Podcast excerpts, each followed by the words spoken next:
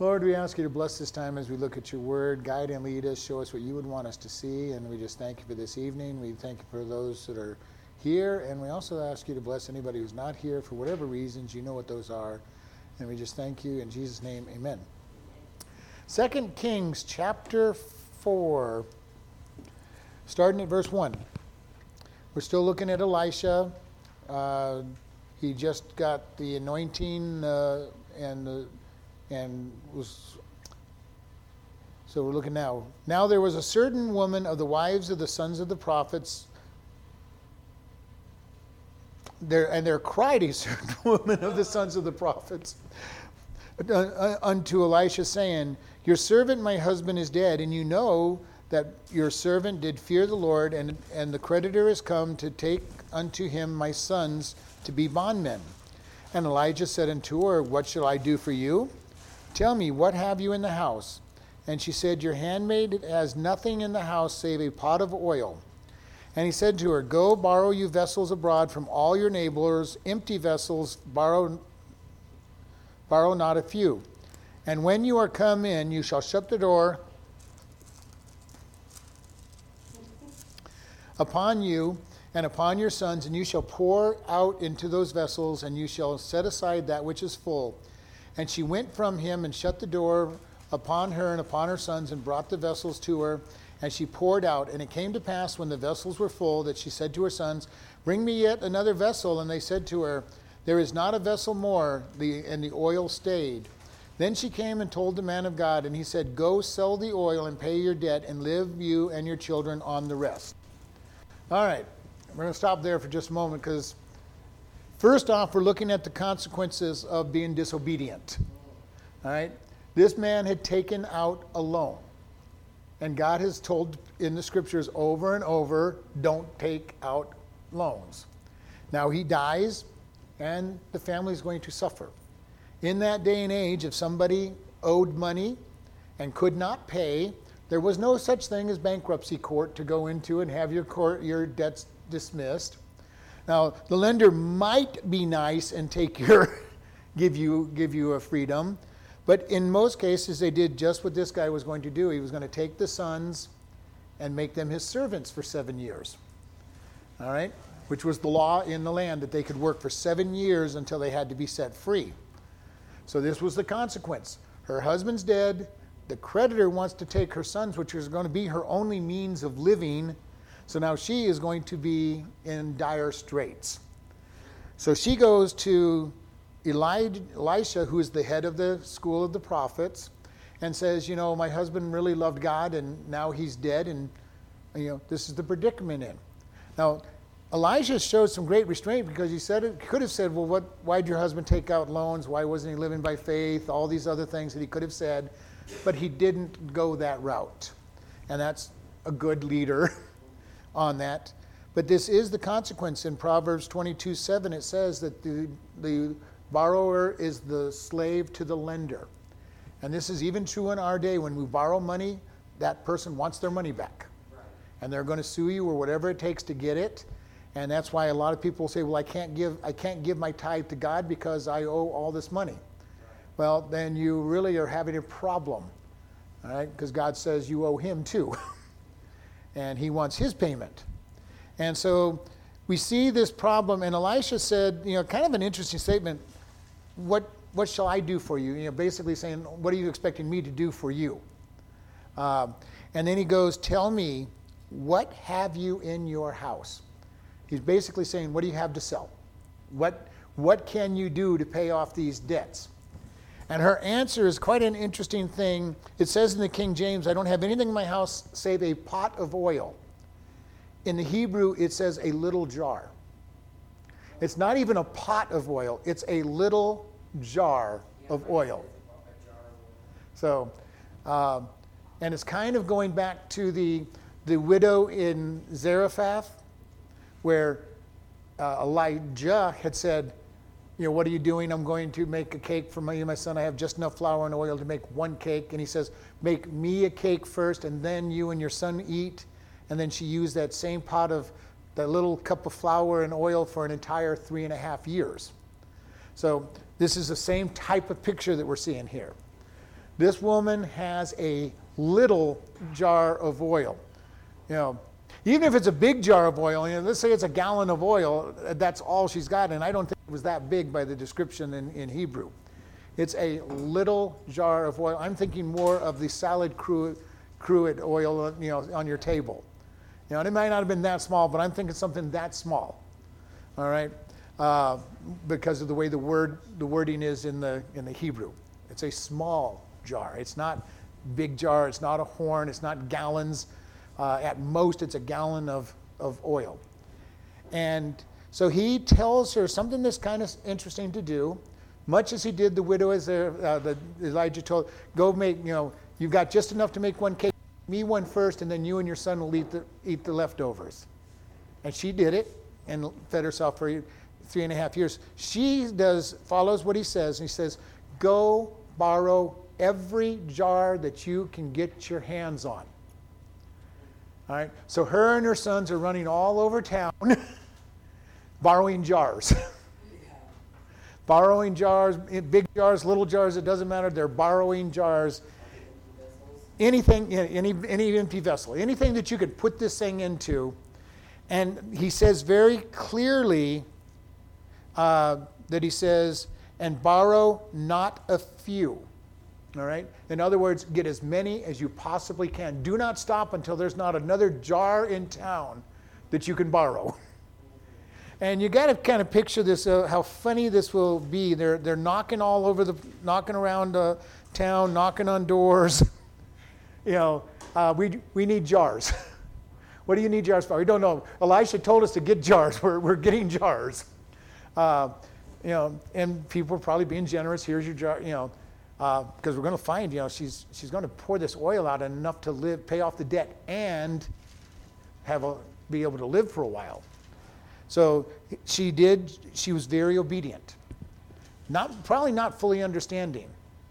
All right? Uh, huh? Didn't make sense to the widow of Zarephath. Go take that flour. You have enough to make one cake. Make me one first, and then, you know, feed you and your sons. Uh, well, you know, I told you I had enough to make one cake. All right? And so she's here gathering up the jars, and he just tells her to get them all. And then when, you're, when you've got all the jars you can find, go into your house, close the door, and start filling the jars. You know, and you you got to think about it. she's got she's got her little jar and she's looking at all those jars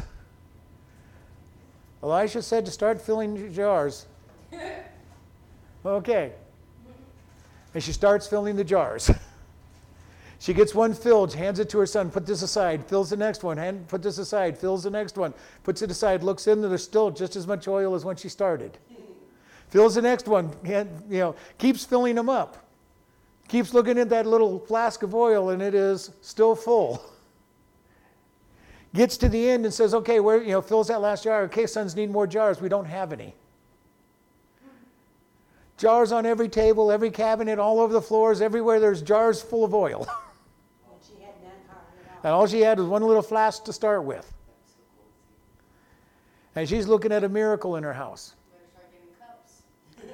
well, I'm sure she filled anything. I think anything that would hold oil, they filled. all right. The, but this is a miracle. This is a miracle that God still does these kind of miracles today.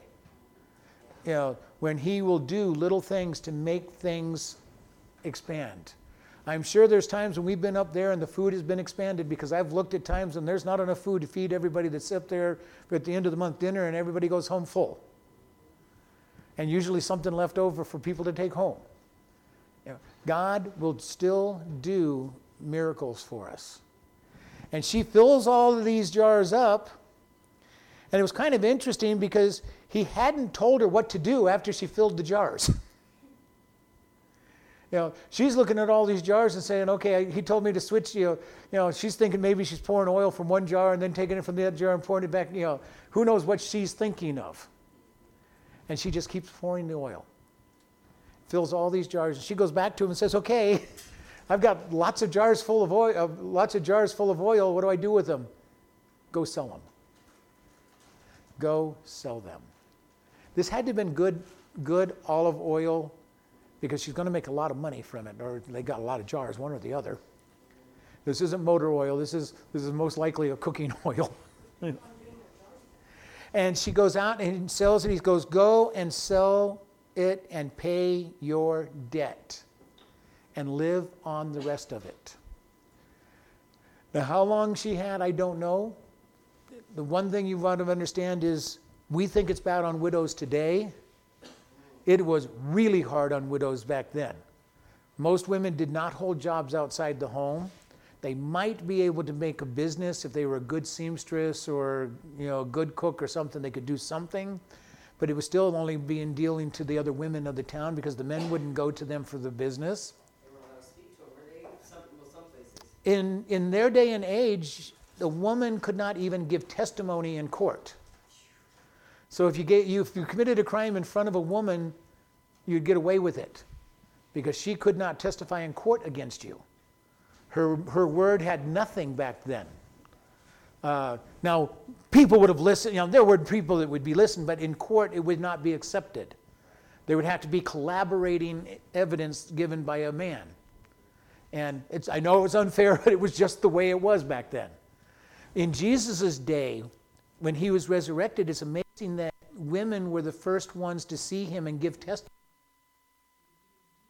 Women could not give testimony in court, which people go, well, you know, these guys must have been insane, you know, because they used women to be that. Well, that where it was the truth.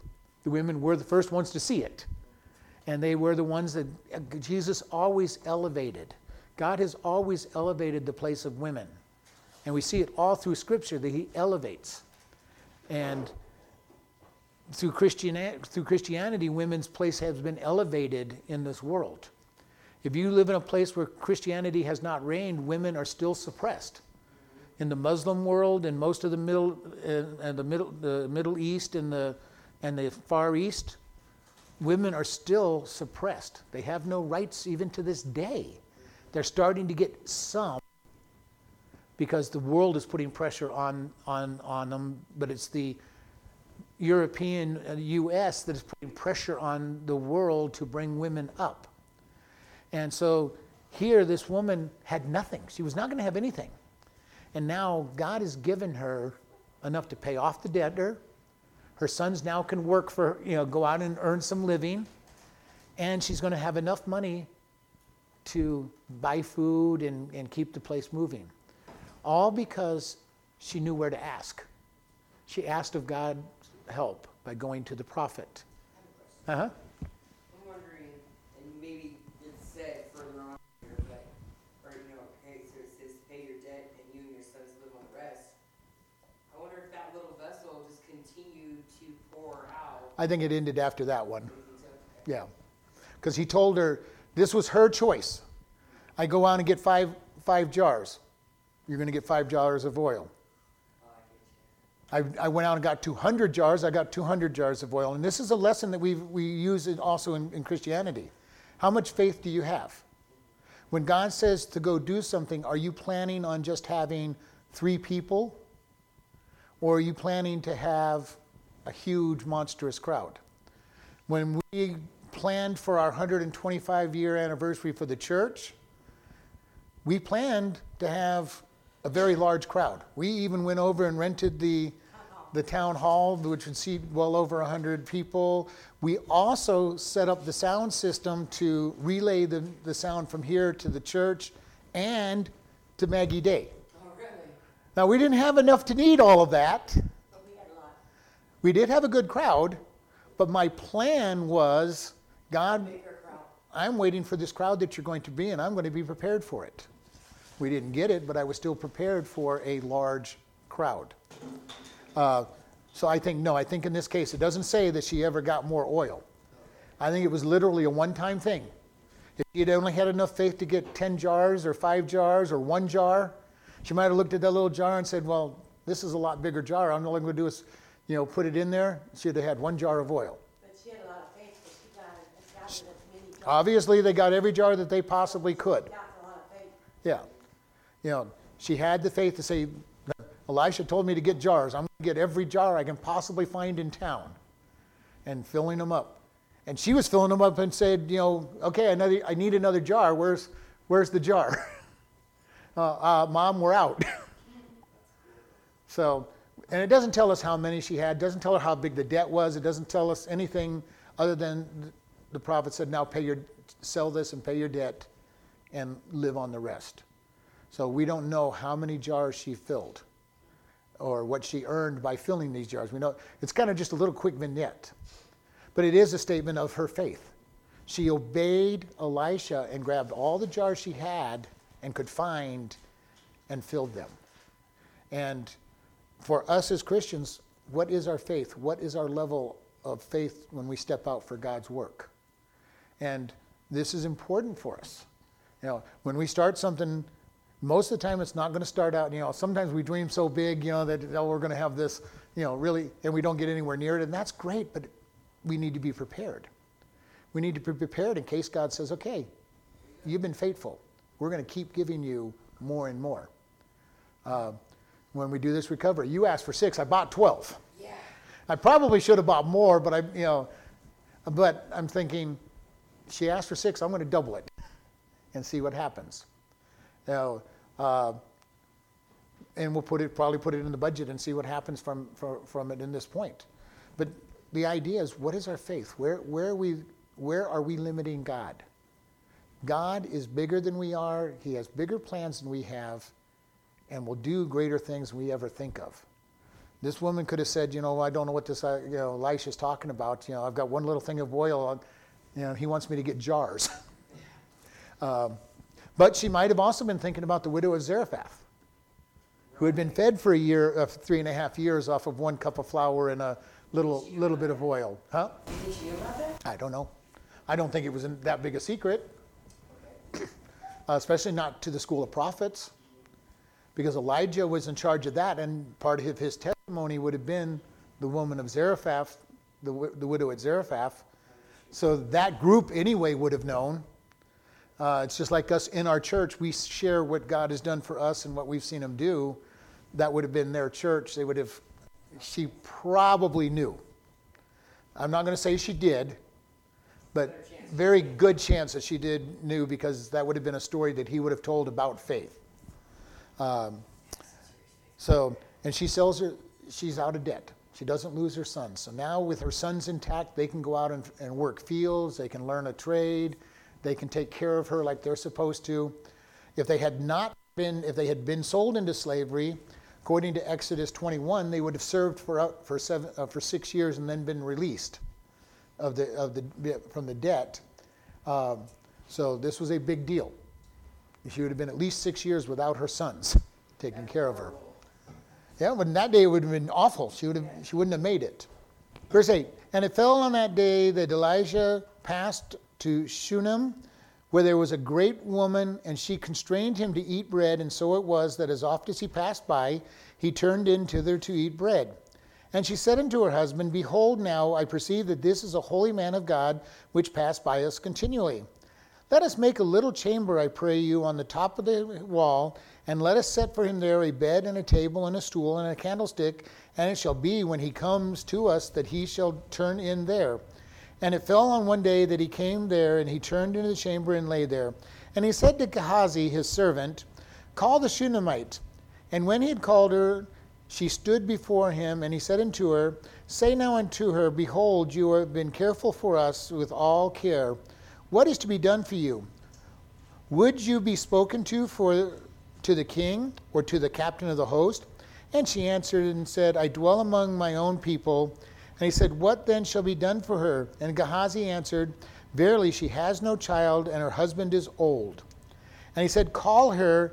And when he had called her, she stood in the door. And he said, About this time, according to the time of life, you shall embrace a son. And she said, Nay, Lord, you man of God, do not lie to your handmaiden. And the woman conceived and bare a son in the season that Elisha had said unto her, according to the time of life.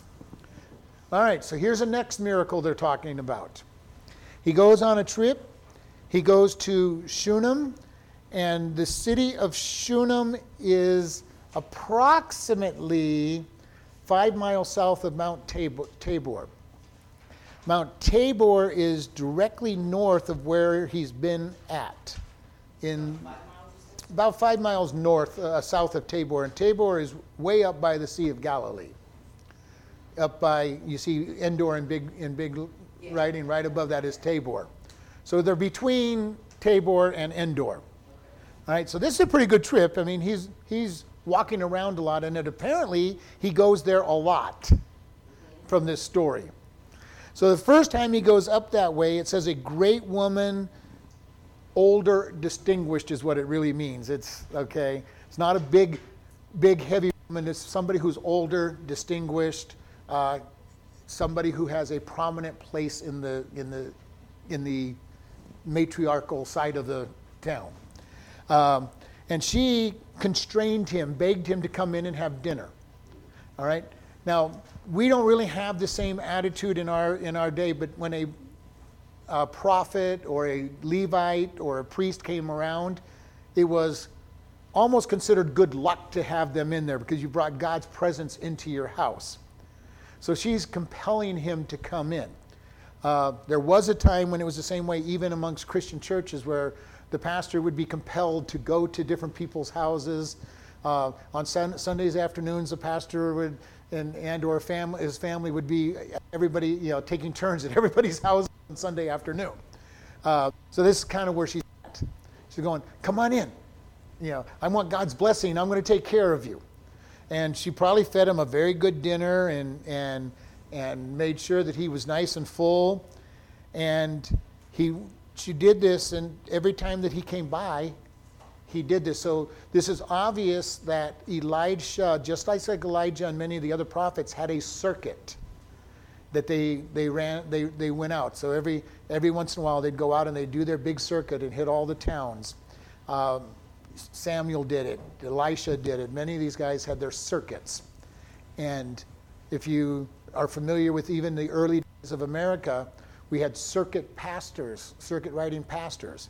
They would get on their horse, huh? Lots of people do it.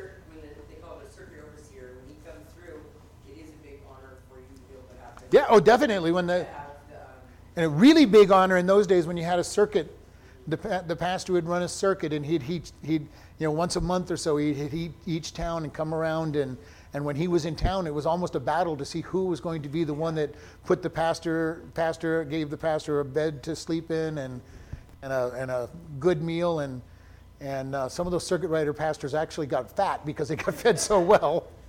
Uh, but he had a circuit. And here in Shunem was one of those circuits. And then she talked to her husband and said, Behold, now, you know, I see that this is a holy man. This is a good man. He is, he is going to be there. And she ta- talked her husband into building, it says a chamber or a little room on the roof. All right?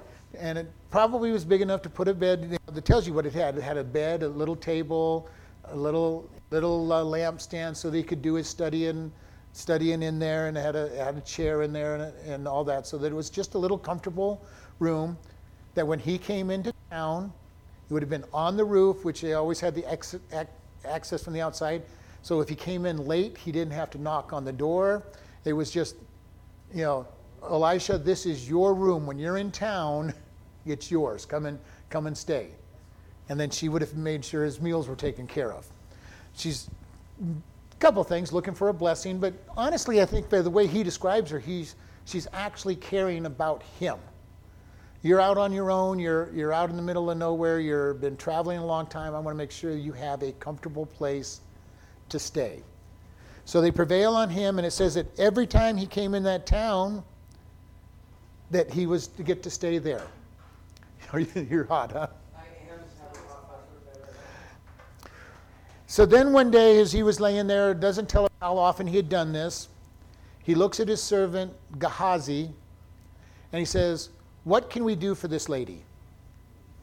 What can we do for this woman? She's been taking great care of us." And so he goes and he says, "Call her." And you look at what he says. He goes, "What can I do for you? Do you want me to talk to the king? Do you want me to give a good word for, for you to the king? Is there anything that the king can offer you?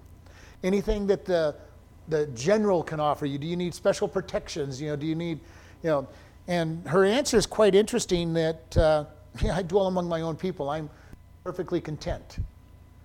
Now, this is a very interesting statement. She's content. She's been offered anything that the man of God can do for her, and she says, I'm perfectly content. How many people can actually say that about their life? I'm content with my life. You know, That's what it means here when it says I dwell in I dwell among my own people. I'm, I'm content. I don't. I have nothing I need. Is what she's saying. Uh, you know, I'm. You know, my my husband's got. We've got this house. My husband's. oh, You know, we were able to build this, build this for you. I am totally content. I may not be the richest person in town, but I'm. You know, and this is where Paul says we've learned that he had learned to be content and with little. Our goal should be to learn to be content what God gives us. Now, does that mean we never want to see anything different? No. Paul said, I've learned to be content much with little.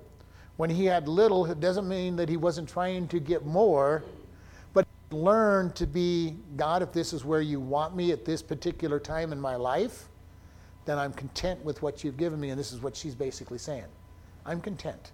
I have no need. Now, Gehazi uh, uh, seems to know more about her, all right? Uh, because he says, Verily she has no child, and her husband is old. So he seems to have known that she's talked about not having a child. And in that day and age, not having a child was a huge deal. Huge deal. If you were a woman and did not have a child, then you really weren't a woman as far as people were looking at you. spinster.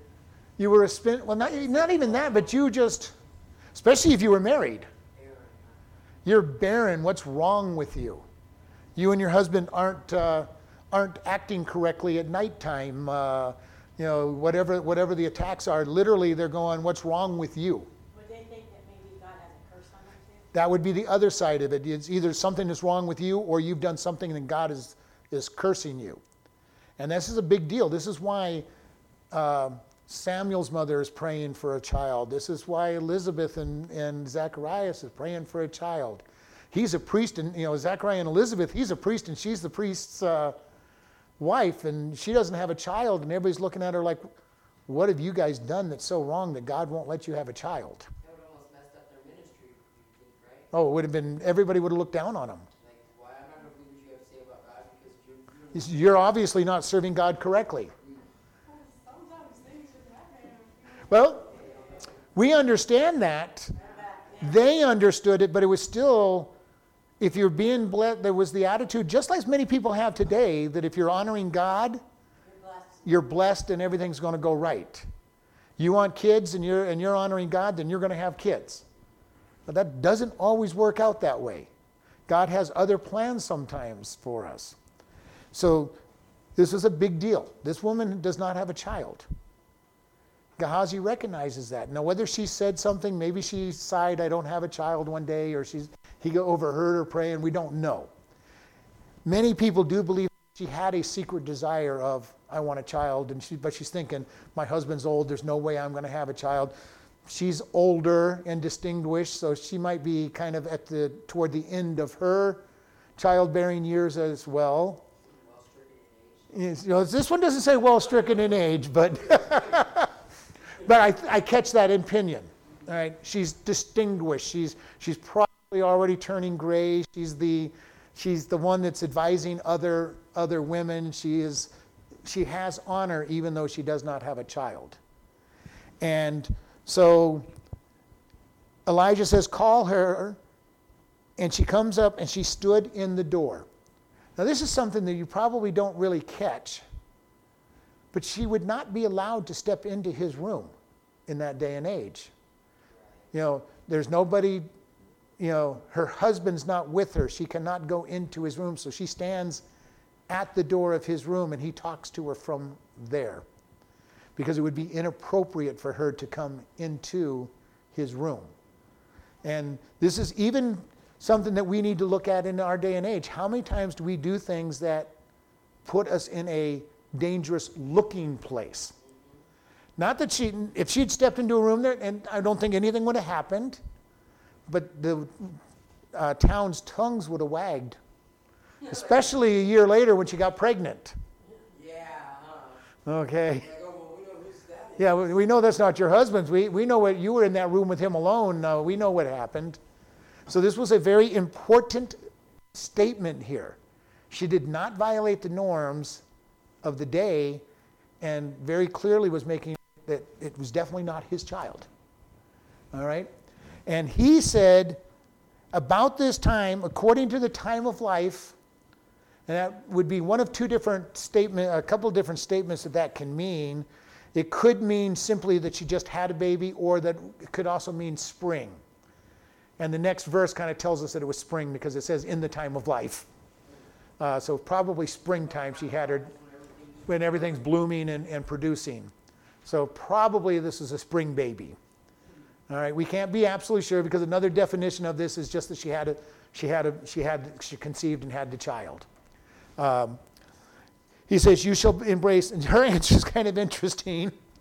Um, Nay, my Lord, you man of God, do not lie unto your handman, or do not deceive me, do not trick me, do not, do not get my hopes up. All right, uh, which indicates to her that she has no, she is well past even thinking that she's going to have a child. It's too late. It's too late. My husband's, at, at the very least, my husband is old. you know, he, he, is, he is old, indication that they're probably not doing much together anyway. Uh, so she's not having much hope for this. And then she conceives and has a son, just as God said that it would happen. This is the thing when God says something's going to happen, it's going to happen. Uh, and in her case, I mean, this is a person now who has a lack of faith. The previous widow had great faith. She's filling up jars, every jar that she can possibly find. This woman has, uh, don't, don't, be, don't be deceiving me. You know, yeah, don't play me. That's a good one. Don't, don't play me. You know, uh, I have this, and it almost indicates she has this secret desire. She wants a son. But it's too late. But it's, I'm, I'm already given up. It's too late. It's, it's well past. I don't, That's like them telling me I would have one. I'm like, there's enough, no way. Yeah, like, quit playing around. There's no way I can have one right now. Yeah. So, and then she has her son. And it's a son, just as, you know, not only did she get pregnant, but it's also the son that he told her it was going to be. So now she gets her greatest desire. She's got a child, and it's the baby boy to hold on, to carry the name of the family. And that was ultimately the woman's, you know, great joy. You know, to have children was a big deal but if you didn't give them, if you didn't bear a boy out of your children, you disappointed your husband. In that day, the family name, everything went, to, everything went to the to the son. Again, women had no rights back then. So if everybody died, the family's, you know, family stuff, uh, possessions didn't, couldn't go on. Now they would if the if the woman if the if the daughters got married, they'd pass it on to them, but it was passed on in the name of the of the family, the previous of the family, uh, because God said the, the property was to never be outside the family.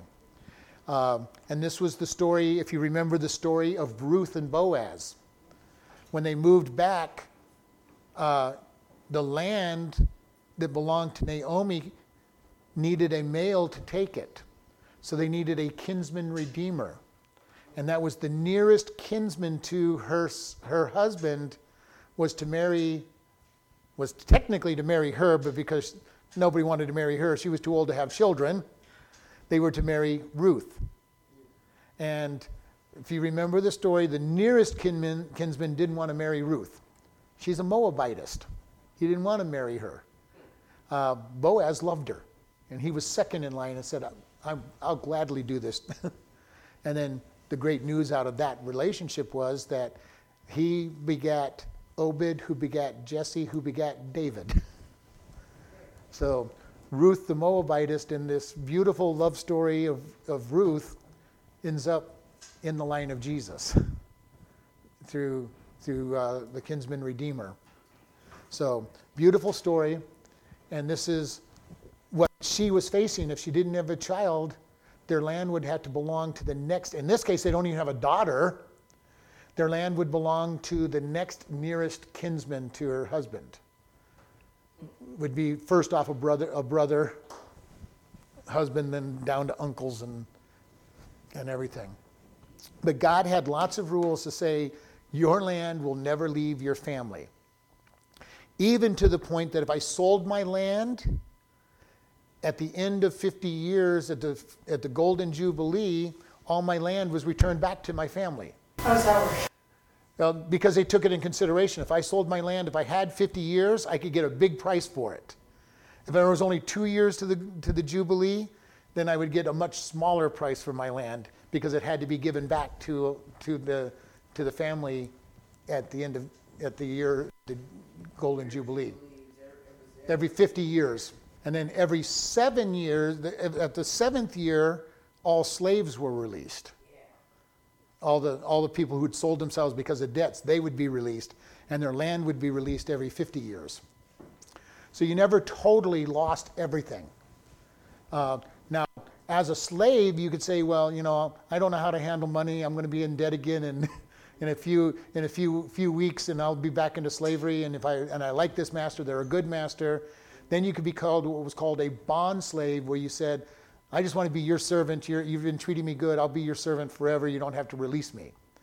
That was why in the New Testament, the favorite description of the apostles, if you read the all through the epistles, is Paul, a bond slave of Christ, Peter, a bond slave of Christ, uh, Jude, a bond servant of Christ.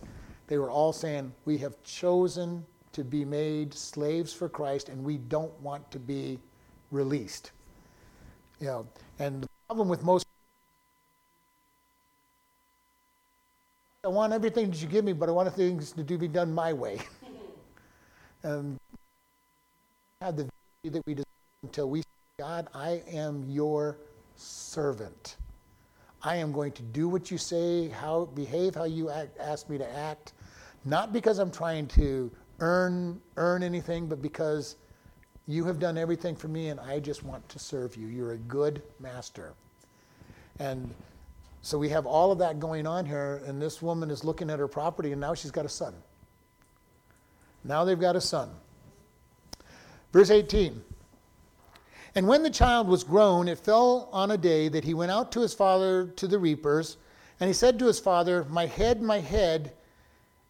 And he said to the lad, Carry, uh, and he said unto the, a lad, Carry him to his mother. And when he had taken him, he brought him to his mother, and, she, and he sat on her knees till noon, and he died.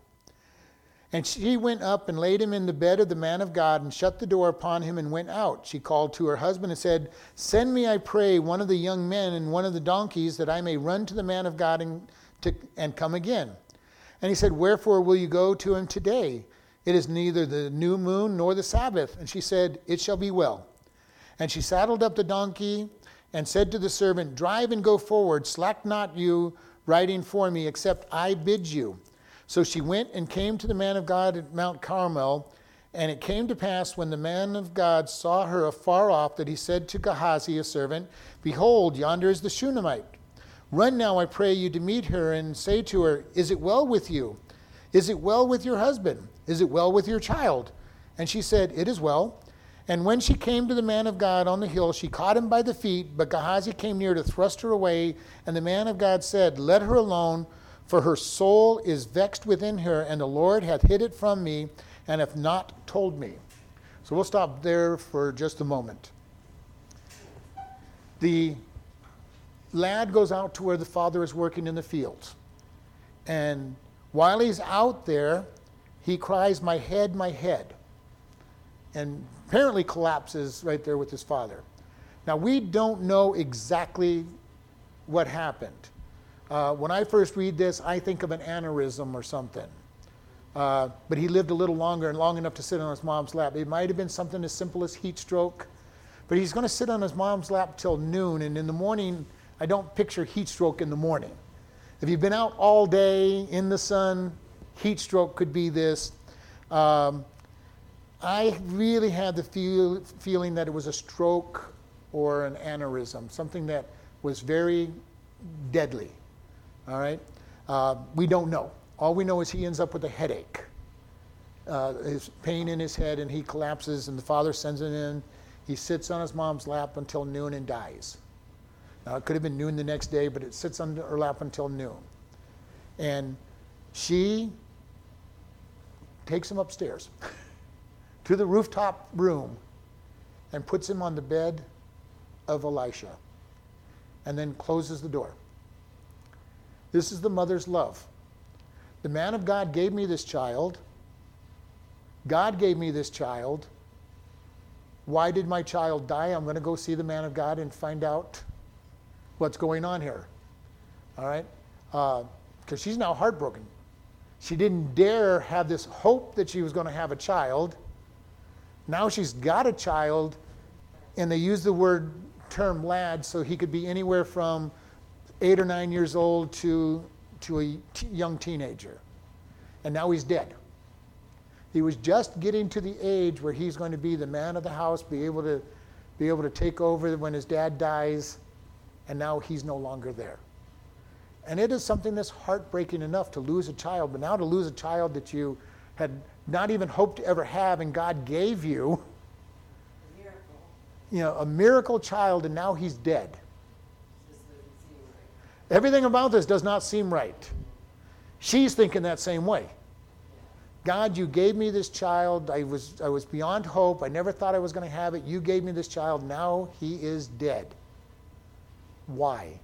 How could you do this? And the, she goes to her husband and says, uh, Gas up the car. I'm going to go see the man of God. In this case, get the donkey, get the donkey together. Uh, and her husband's kind of perplexed. You know, he sent a live son to her, and now she's saying, I've got to go see the prophet. She never says the son is dead. And his questions are very clear. Uh, why are you going today? It's not the new moon, it's not the Sabbath, this isn't a day for worship. Why are you going to go see this person? When he sent the child, to, she's out of the field now with him. He doesn't know the child's dead, and she never tells him. She just put him up in the put him up in the room and said, "I'm I'm going to go see the prophet." That would be like somebody today going, "I'm headed to the church. Uh, it's not Sunday. It's not a Bible study night. That's what he's going down. He's going down the list. It's not new. It's not the new moon. It's not a Sabbath day. You know, he could have gone, it's not a feast day. You know, why, why are you going to go see the prophet? And she doesn't answer him. At least in the story. At least in the story, it doesn't tell us that she answered him. She just says, I want that donkey, I'm going to go see the prophet. All right? And they're going to go from Mount Tabor to Mount Carmel, which you go straight west from Mount Tabor to Mount Carmel. It's about 30 miles. This is not a this is not a simple trip, all right? This is not a simple trip that they're taking. This is a pretty good trip. And her instructions to the, to the servant are lead the donkey and don't slow down for any reason unless I tell you to. She's saying, it is time to move. All right? I have an important engagement. Do not. Does a husband not question anything? You know, she has respect in the house enough that he says, I'm not sure what's going on, but go do, you know, but, uh, well, he's in the field. He's going to be in the field until dark. All right, he's, this is noon. She's getting ready to start a 30 mile trip at noontime in a day when you can only go five or six miles an hour so she's getting ready at noontime to start a five to six hour trip. Now, in our day and age, we go 30 miles, no big deal. I'll be there, I'll be there in 30 minutes. That's not what was happening here. She's picking the wrong time to start the trip. No reason to start the trip. I think the husband suspected what was going on, but didn't want to ask the questions. You know, his son was, went sick and now his wife is leaving in a hurry to go see the man of God. I think he knew what was going on. He just there's no indication that he asked. Uh, okay, I, I, otherwise, he, I, would have been, uh, uh, my dear wife, uh, you'd realize this is not the time to be going to Mount Carmel. Tomorrow morning is a much better time. You've got the whole day to get there and another day to get back. You know, why don't you just wait? I really do believe he knew what this was about. Even though she didn't tell him, you know, there's an urgency in her voice. I have got to go see him today. you know. He's got the faith, he's got the love. He goes, okay, my wife, but she's been the one driving this. She might have been the one wearing the pants in the pants in the home too. By you know, she's the one that convinced him to build a, build the house. She's the one that's been taking care of. She's the one that invited. You know, she's the one that's been talking about it. So, you know, there could be a backwards household as well. but I do believe he understands. He knows. I think he knows what's going on. He sent a very sick son who collapsed to his wife. And now she's going to go see the, the prophet. You know, so he's just, he's, he's covering his bases. He's doing the good thing, you know. Well, tell me why, you know, tell me why without being blunt about it. And she gives an answer. It will be well. She is absolutely sure that when she sees the prophet, God's going to do something. This is her request. She doesn't really make that request, but in that directive of voice, but her expectation is that God gave me my secret desire of having a son. He's not taking my son away from me at this point. And she's thinking back to all the different people that have had miracles in their life. She's thinking to all the different, she's thinking about the miracle that she has a child in the first place. And she's going, God would not raise my hopes to take and dash them away. At least she's hoping that that's going to be the case. And so she tells the servant, You get this donkey moving as fast as it can get, and you don't stop. I don't, you know, if I'm bouncing around and everything, you don't stop unless I tell you that you must stop. Because normally he would have only gone a certain distance, said, Now get off and walk and, and stretch your legs. He'd take her another distance, now get off and walk and stretch your legs. And she's saying, Uh uh-uh. uh Unless I tell you I must get off, you keep this donkey moving and you, you get us to Mount Carmel as fast as you can get us there. No, no time to waste. I'm, I want to cover this, this 30 miles and as fast as we possibly can because I, this is urgent. And her, you know, her languages were breaking it. You know, we're not following normal procedures here. you are to get me there as fast as we possibly can get there. And we see somehow that God brings attention to Elisha up on the mountain and he looks down. Now, he must have had very good vision. Uh, something about the clothes she wore or something, and he recognized her from a distance and told Gehazi, That's the Shunammite, go find out what's going on.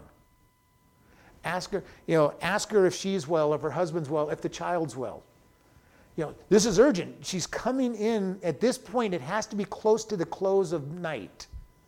You did not travel at nighttime in these roads. Thieves wandered the roads. If they managed to find anybody dumb enough to be wandering around at night, they attacked them. So she's taking some chances here.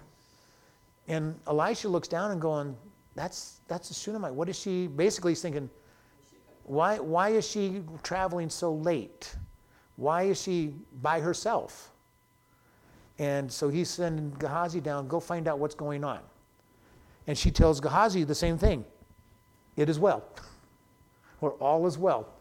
She has only one person she plans to talk to. Um, and then when she gets up there, she gets to the hill where the man of God is, and she says she grabs him by his feet and won't let go. This is a, a picture of humility. She's on, on the ground at his feet, but she's also grabbing hold of him, saying, You are going to take care of this. You are taking care of my issue. You know, because I am not letting go. And at this point, Elisha is perplexed.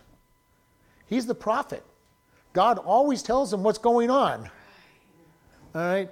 in this case, he turns to Gehazi because Gehazi immediately goes up, like, What is this crazy woman doing? She is grabbing the prophet. He's ready to forcibly remove her. You know, yeah, don't, what do you think you're doing? No, you know, you're not supposed to be touching the man, period. And this is the man, this isn't just a man, this is the man of God that you are touching. And he's like, get away. And Elisha's saying, stop.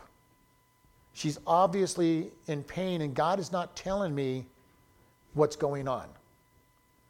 So Elisha has a little bit of perplexity as well. This makes me wonder did Elisha grant her prayer and God honored it in spite of what God wanted to do? Sometimes God will answer prayers that we ask that aren't good for us. It's good when He tells us no because He knows it's bad for us. But if we are insistent enough to ask for something, sometimes He answers the prayers that we shouldn't have answered, and we will face the consequences for it. This is why we had to be very careful when we pray to say, God, I want what you want. Your will, God. I am not sure that God wanted this to happen in, in necessarily. Because now we have, but it could also be that this whole thing is to show us the, the example of faith and honor and, and moving forward. So I don't know. Uh, it could be the other side of the coin. All things work together for good, and God is using this to show us, even though it wasn't His plan, I'm still going to make it for good. And Elisha is a little perplexed. He doesn't, God is not saying, it's your fault. You, you, you prayed, for, prayed for her child. Now that child's dead. It's all your fault. Now go take care, you know, now go take care of it. Uh, he's at a point, and many times in our life, we're going to end here, unfortunately, we're going to leave this child dead for a week. many times we come to a place where God does not speak to us clearly and we have to walk by faith. And that's the hardest things to be doing sometimes is when we just don't understand what's going on. And God is saying, just obey. Just obey. And that can be the hardest thing to do to step out in faith when we don't see anything. The, the corner may just be three or four feet away, and we turn the corner, and there it is. Might be half a mile down the road, it might be several miles down the road. But God says, just step. That we get what we should, what we didn't, what, what wasn't good for us. Yeah, that wasn't good for us. We see it all through scriptures. Lots of times where people get what wasn't quite good for them.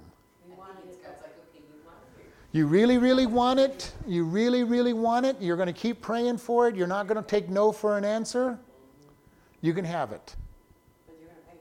but then you're going to have the consequences for, for your persistence. Now, the flip side of it is Jesus told the story about the woman at the unjust judge who kept begging and begging and begging and begging and begging until she got it. So, this is where it is hard to know the difference. Is this something that God wants me to have and is just asking me to keep asking Him for? Or is this something that I really want that God is not really wanting me to have and He's saying no and I'm not listening? I think it's what, it's what I really want and God really want me to have. It's I, I, I. You, you've hit it on the head. If, it's, if I'm putting the word I in there, this is what I really want, I probably shouldn't be begging for it. Uh, but if it's something that I think God is wanting, then persistence is what He's looking for.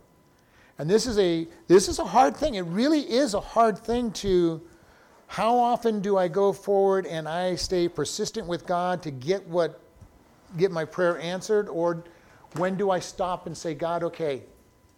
Paul was told, you know, he said I went to God 3 times to have the thorn in my flesh removed and then God said, My grace is sufficient for you. You know, finally he just said, No, Paul, you can keep asking, but I am not answering this prayer. And I think God makes it clear to us when, when enough is enough. We can persist beyond that, but there is a time when you just know that God is saying no. And then there's a time when you know that it's what really needs to be prayed for, and then those times you have to continue praying. And you're to continue praying until the prayer is clearly answered. And always remember no is an answer. It's not the answer we like to hear, but no is a legitimate answer, and God has answered when He says no. Uh, and it doesn't matter how old we are, we don't like to hear the word no. The baby doesn't want to hear no, and when we're 80 years old, we don't want to hear no. and it gets even worse the older we get because, well, I'm old enough to decide what is good for me, and the same attitude we have as a kid, but now we mean it. yeah. Or we think we mean it. God, you told me no, I am not going to accept it. I'm old enough to make my own decisions. And then sometimes God will say, Fine, you think you're old enough to make your own decisions, you're old enough for the consequence of that decision. Uh, and this is something that's important, you know. And I've told even some parents sometimes of teenagers, I go, sometimes you're going to have to let your kids have what they, what you know is not good for them, so that you'll be around to help them get over the consequences. I know some people who protect their kids so much that the key kids never get to make a bad decision until after they're out from home. And there's a danger to that, but there's always consequences to have to be faced. And if we are ready to face the consequences, God may say, maybe we're going to learn from the consequences. Hopefully, we learn from the consequence. But God is saying, fine, you want the consequence? I'm going to let you have the consequence. Don't come back complaining to me when you about the consequence. Uh, now, does he always do that? No. Most of the time, he's got enough grace to say, I said no. But there are going to be times when he says, okay, you're going to be persistent about doing what's not good for you. I'll let you have it. I don't know that that's what happened in this situation with uh, Elisha or not, but I have a sneaky suspicion that this is what's happened. And now Elisha's got to deal with the consequence of a broken-hearted mom who really didn't have, did, you know, wasn't really e- even asking for it, and probably a father who's not so happy about this either at this point in time. And now he's got to go do something about it, which is another miracle. I mean, God still reaches out and touches everybody, but I'm not sure who's learning the lesson in this in this story ultimately from it all. And it could be everybody's learning a lesson. It's not the first time God wouldn't have a lesson for everybody. Because this happens so many times in our walk with God. When God teaches me a lesson, other people are learning from that lesson. When somebody is teaching, when God's teaching you a lesson, other people are learning from that lesson. Maybe not as much as you are, but they're learning also.